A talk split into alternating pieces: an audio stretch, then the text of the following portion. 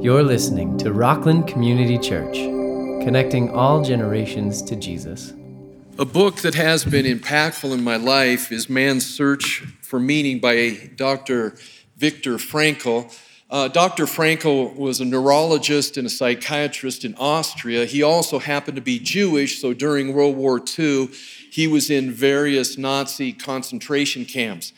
His mother, his father, and his wife all died in concentration camps during World War II. During his time of being uh, in these death camps, he was observing not only what was happening in his own life, but what was happening in other prisoners' lives, and, and wondering, as a psychiatrist and a neurologist, what was the difference between those that were able to overcome and thrive and those that seemed to kind of die inside and many times then subsequently would die physically. And his conclusion was that a person can endure just about any how if they have a, more, uh, a powerful enough why. In other words, if a person has a strong sense of purpose in life, a mission to fulfill, they're resilient in the face of hopelessness. He found that prisoners whose lives were based on pleasure uh, quickly gave up under the deprivation of the Nazi concentration camps. He said it this way Don't aim at success the more you aim at it and make it a target, the more you're going to miss it. For success, like happiness, cannot be pursued, it must ensue. And it only does so as the unintended side effect of one's personal dedication to a cause greater than oneself. Did you hear that? The unintended side effect of one's personal dedication to a cause greater than oneself. Simon Sinek, in his book, Leaders Eat Last, writes that leadership isn't about just managing numbers, but it's about helping people thrive and find meaning in their work. Humans thrive when they live on mission. God created you, God created us to live on mission. When we have a purpose to fulfill, things like success and happiness, like Dr. Frankl said, seem to follow us.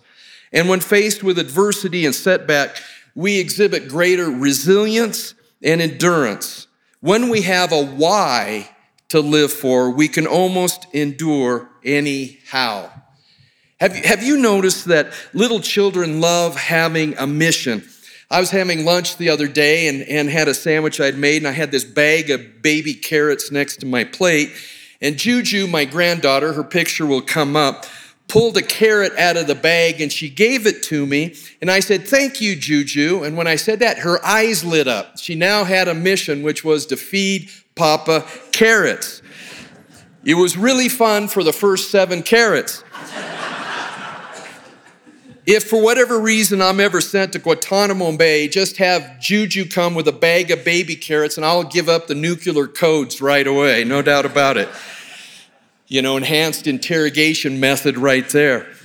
The most brilliant leader in history, Jesus Christ, understood that God wired human beings to live on mission.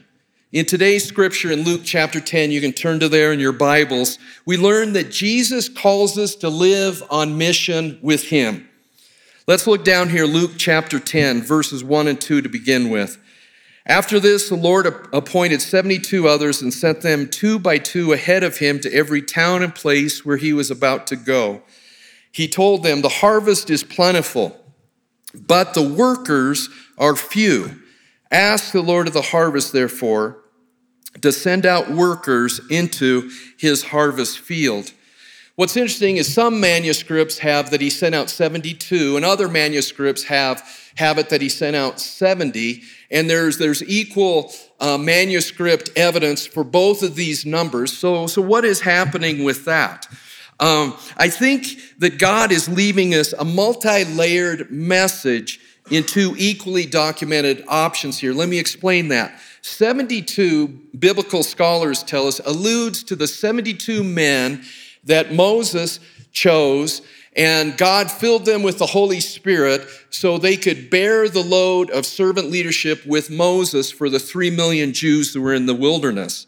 And then 70, biblical scholars tell us, alludes to Genesis chapter 10, where it speaks of the 70 countries of the world. So, in other words, uh, 70 alludes to the 70 nations around the world. And so it tells us that, reminds us that Jesus' mission is for all people, it's for all nations. 72 reminds us that Jesus needs our help, that Jesus wants to set us aside and he wants to fill us with the Holy Spirit, and then he wants to send us out to bear the load and to serve around the world. As we sang this morning, Here am I, Lord. Jesus tells us in this scripture that the key issue is not how big the issues are that of need in the world. The issue is will people go out and be laborers? Will people go out and be servant leaders? The needs of the world are huge, but the issue is about whether you and I are willing to go with Jesus to serve the needs of the world. Then it's very interesting that Jesus sent them out two by two. And that's what the apostles did when they sent out the disciples in the book of Acts. It's important to note that this is a brilliant strategy.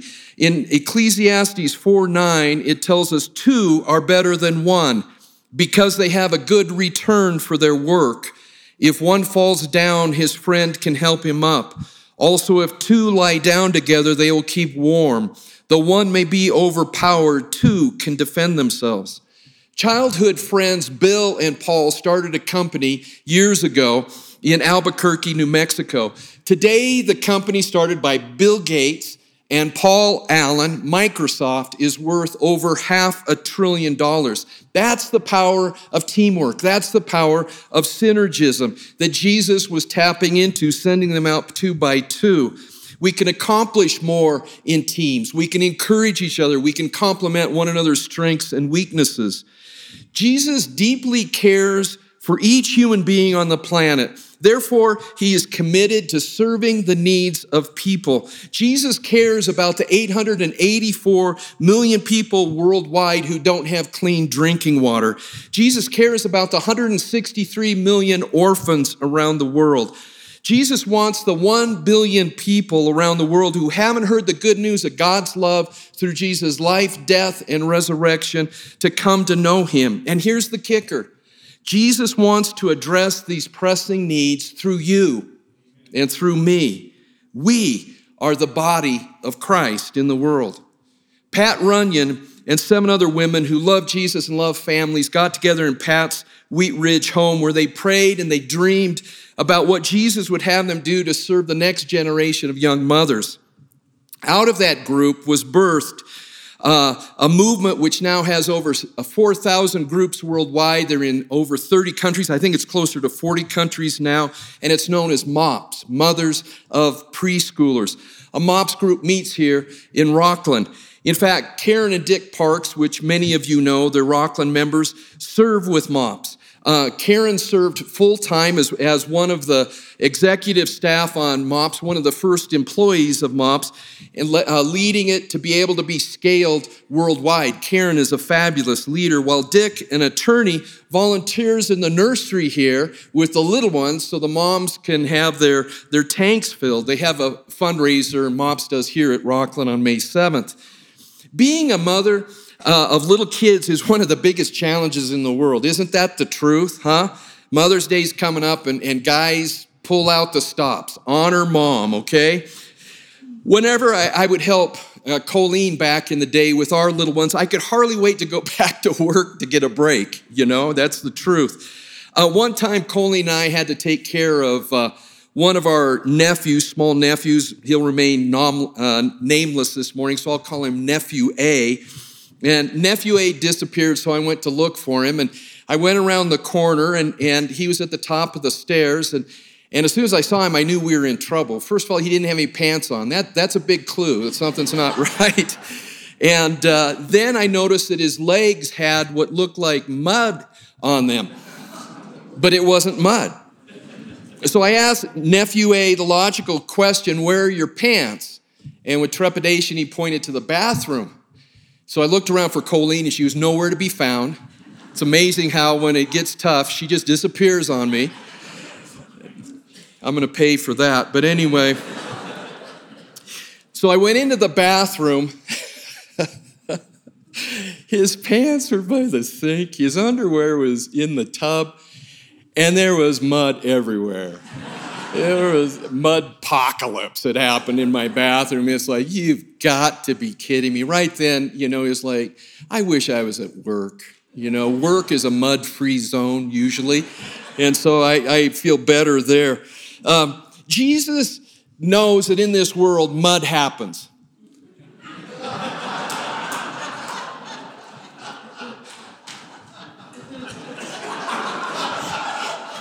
You'll never hear Timothy Keller preach that. You never will. I, I guarantee that you never will.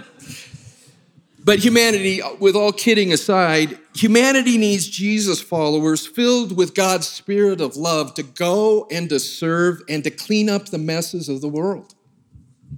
There's big messes. Jesus said the harvest is ripe. Uh, people are yearning for answers, but will anybody go? That's the issue. And it won't be easy. Look down at verse 3. He says, Go and then he says this I'm sending you out like lambs among wolves. well, thank you, Jesus. In comparing us to going on mission, uh, lambs among wolves, Jesus is making an important point we need to remember. We live in a dangerous world. There are drug cartels in Mexico. There's human trafficking happening in, in, in our city because of the, the confluence of I 25 and I 70. People that are involved in that have told me that. This is a major human trafficking hub uh, in the Rocky Mountain area is Denver. And uh, there's even politicians in limited access countries who are threatened and opposed to Jesus Christ and the message of the gospel. Uh, when I was in China, uh, we were clandestinely meeting with uh, underground pastors and, and training them. And I was in this, this micro van, not a minivan, a micro van, and we were stopped by the police. And I began to uh, sweat a little bit because of thinking about the implications of being arrested in China as a pastor and as an American. But the driver, a Chinese pastor, had already been in prison because of preaching the gospel in China. He was totally cool, calm, and collected. He knew from personal experience that whether he was in prison or not, Jesus was faithful. Jesus, who said, I will never leave you or forsake you, this man knew that was true. Because when he was in prison, Jesus was there with him. And so his courage was greater than the danger. He was so captivated by Jesus and his mission that he was willing to face and overcome adversity, even as a lamb among wolves. I don't know if you know this, but sheep are never going to take over the world. Do you know that? You know, I, will bet money on that, and I'm, I'm not a bettor at all. Uh, we don't overcome the world as, as Jesus' lambs in our own power. We don't, we don't go all full kung fu panda on the wolves of the world, but it's not because of our innate intelligence or power, but it's because of God's power that He goes before us. We do the work, but God does the miracles. We rely on God to overcome what is humanly beyond our ability to defeat. Jesus is our defender. Jesus is our champion. So we go like, like sheep among wolves, but we go with courage because Jesus is with us. And what happens is lives are changed and the world is improved, and our world desperately needs help. Look down at verse 9, where Jesus says, Heal the sick who are there and tell them the kingdom of God is near you. Our world is sick, isn't it? The last I heard, over 40,000 people have died in the Ukraine in this war. What is this war about? Why do nations just attack and invade other nations? It's irrational, isn't it? Uh, our world is just broken and it needs healing.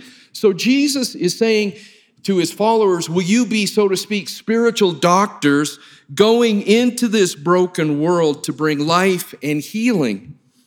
In Jesus' day, without the blessing of modern medicine, which we have today, a great need was physical healing. And Jesus continues to do that today through modern medicine, which comes from the gracious hand of God, revealing those things to us, and then also through prayer. I have a friend that, because of COVID, went into the hospital on February 8th, and she went home from the hospital, from the rehab center, yesterday. Three months.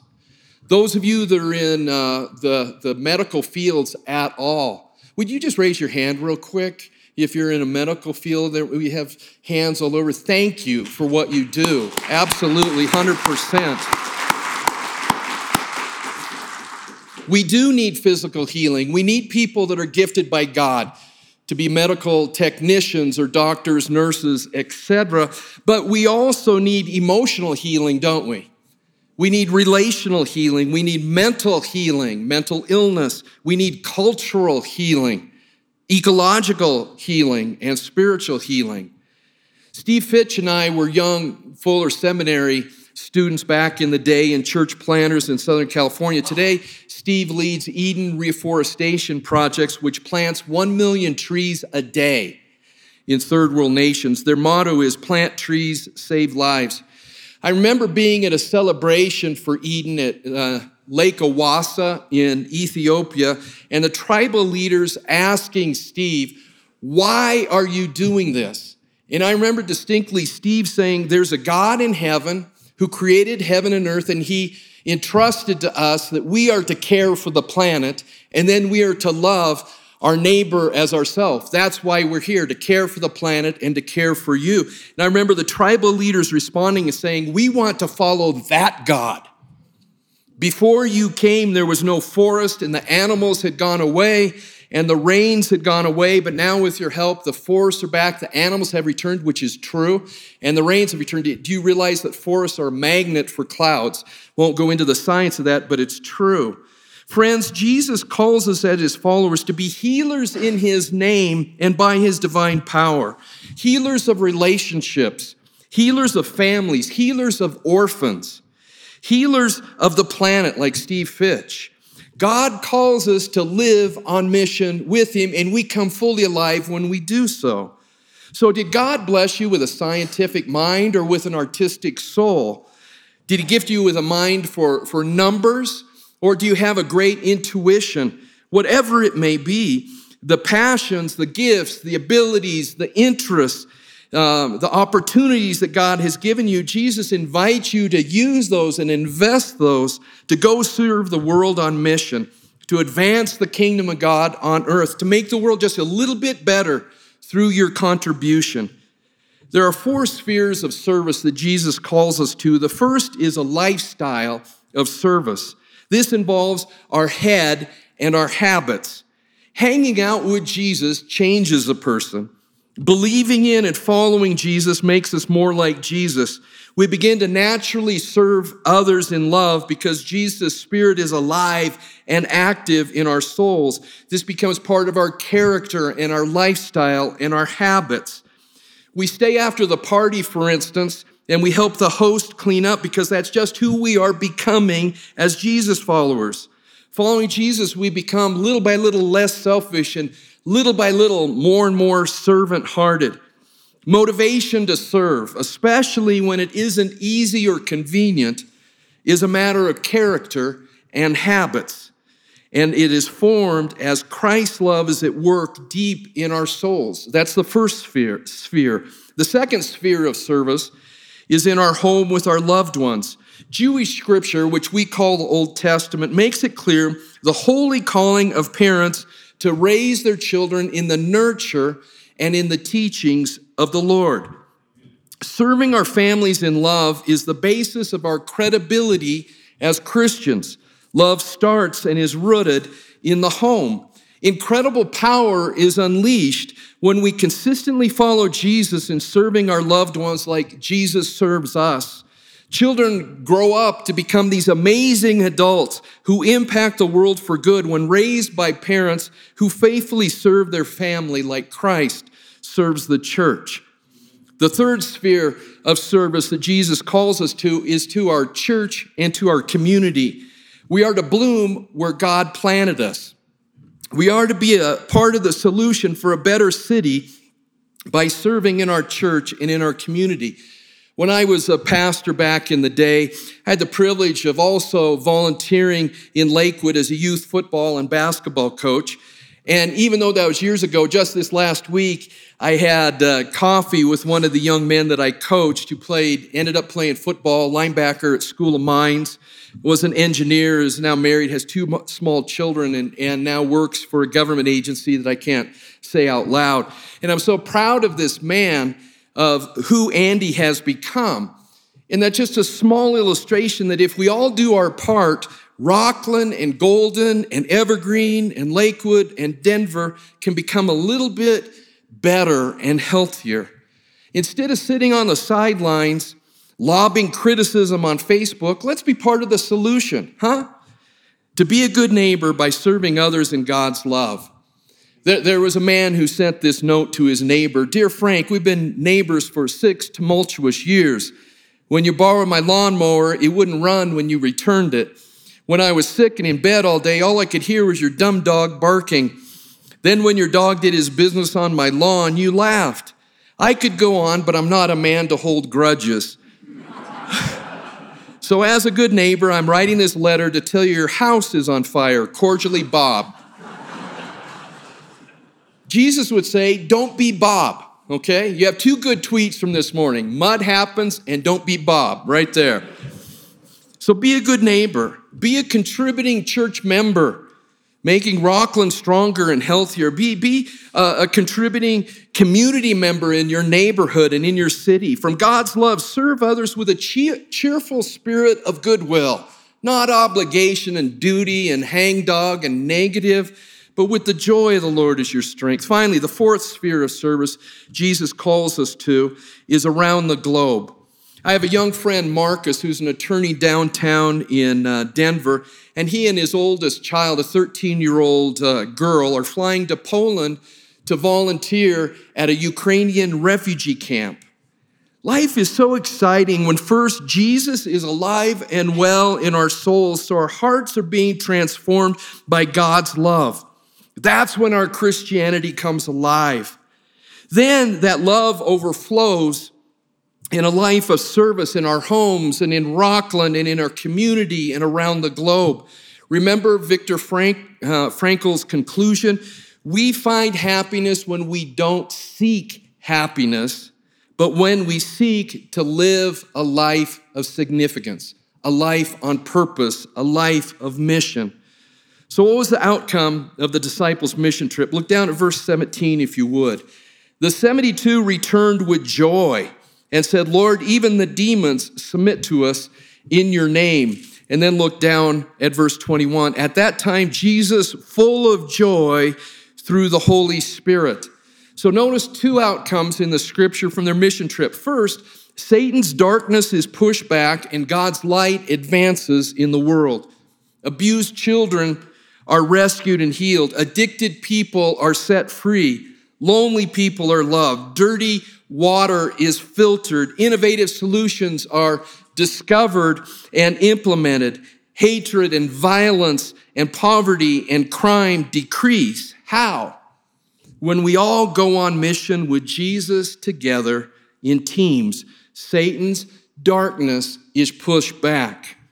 The second outcome is joy. The people that came back were full of joy, the scripture tells us. Then, when they reported what happened, what was Jesus filled with? Joy. Archbishop Desmond Tutu of South Africa said it this way You and I are created for transcendence, laughter, and caring. Huh? Isn't that great? I think it was Martin Luther that believed that laughter chased away the devil. Think about that for a while. You and I are created for transcendence, laughter, and caring. God is looking for you and me to be fellow workers with God. Friends, counterintuitively, every time that I've gone on a mission trip, I have received more than I have given, which isn't fair, but it happens every time. One trip to Ethiopia, my friend Alex went on his first mission trip. Alex is now CEO of a technology company down in Dallas. On the flight over to Africa, I remember uh, Alex lamenting to me that he had so much work to do at home and he didn't know why he was on an uncomfortable plane because he never rides coach like missionaries do. And, uh, you know, what was he doing? That an amazing thing happened on the trip that you see in this picture. We got out of the Land Rovers at this school, and all the kids broke ranks. Well, they never did. We went to several schools, but they broke ranks, and they just went around Alex like a magnet. And they surrounded him. It was overwhelming to him, and it melted his heart. Out of that, Alex and his wife, Brittany, ended up adopting two Ethiopian sisters. One of them will go to George Mason University next year on a full ride academic scholarship. When she came to the United States, couldn't speak English and couldn't read. Um, more to that story, obviously. Later, when the team debriefed with Alex, he said, the way he described what was happening in that picture, he said, I felt like I was in love and I was in joy. Hmm. There's a joy, folks, that we can only get if we go and we serve. It's not easy, but there's fullness of joy. Yes, Jesus was realistic, and, and I'm not candy coating that. There will be adversity, rejection, exhaustion, and stress when we serve with Jesus. Yes, in this world, mud happens. But ultimately, there will be joy overflowing and eternal joy in God's presence. I love the promise that God gives in Psalm 126 5. Those who sow in tears will reap with joy. The Holy Spirit inspired Paul in Ephesians 2:10 to write, "For we are God's workmanship, created in Christ Jesus to do good works, which God prepared in advance for us to do." The Holy Spirit just inspired Paul to use this incredible word there, workmanship, which in the Greek is poiema. It's saying that we are God's work of art, his opus, his masterpiece that God wants to paint a beautiful picture with our lives that include these good works. There's, there's a video clip that I think illustrates this. If you would put that up there, I appreciate it. I love that clip because so often God is doing something in our lives and we can't see it. Right? And then it's only later in life or even in heaven that it's turned right side up then and we begin to see the beauty that the masterpiece that Jesus is doing in our lives is that we're becoming more like Him. Jesus came and He served us. That's the scripture that was read at the beginning of the service. So, following Jesus, the question for us out of this scripture is will we serve others in God's love like Christ serves us? And we come fully alive when we live life with Jesus on mission. On the night that Jesus was betrayed, he took the bread and he broke it. And he said, Take, eat. This is my body, which is broken for you. Do this in remembrance of me. The scripture tells us that after the meal, he took the cup and he said, This is my blood shed for the forgiveness of sin. Drink this in remembrance of me. Draw near to Jesus now with hearts full of faith thanking Him for His service of love that He's given that we may be saved. God bless you.